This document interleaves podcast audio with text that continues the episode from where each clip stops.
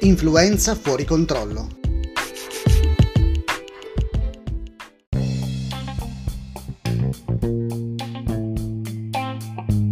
Dopo aver fatto ricerche sull'influenza del satanismo nel rock e nell'heavy metal, Tom Harpur, giornalista del Sunday Star, giornale di Toronto, ha scritto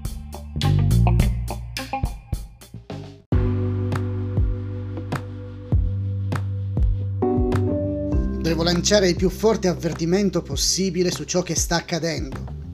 Non ho mai visto nulla di così depravato.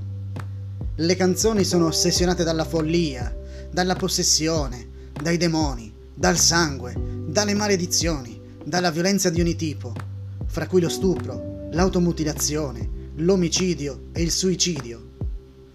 Morte e distruzione, profezie di sventura, negazione di tutto ciò che è bene e inclusione di tutto ciò che è orribile e malvagio. Questi sono i temi.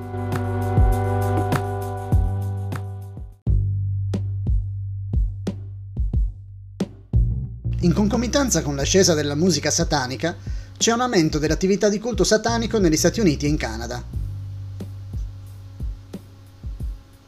Secondo The Globe and Mail, un altro giornale canadese, durante un seminario di polizia tenuto in Ontario, si è affermato che le sette sataniche sono coinvolte in sacrifici di animali, profanazioni di cimiteri e abusi rituali di bambini.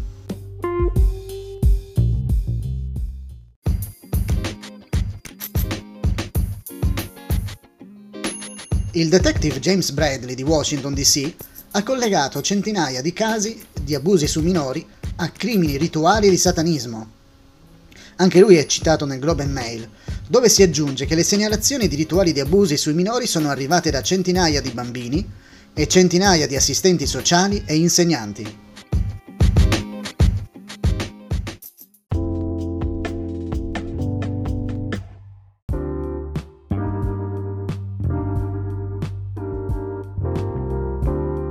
fuori controllo.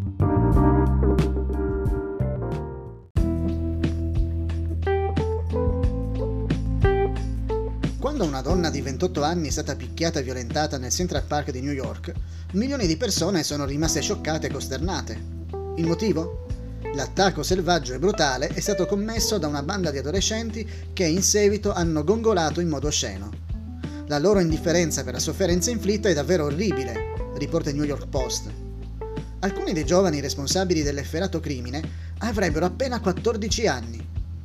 Inorridito dall'attacco, un giornalista del Post ha ammesso che il mondo è diventato una società indisciplinata, autoindulgente, drogata, ossessionata dal sesso, divisa quanto alla famiglia, pazza per una violenza che è fuori controllo. Resta la domanda perché?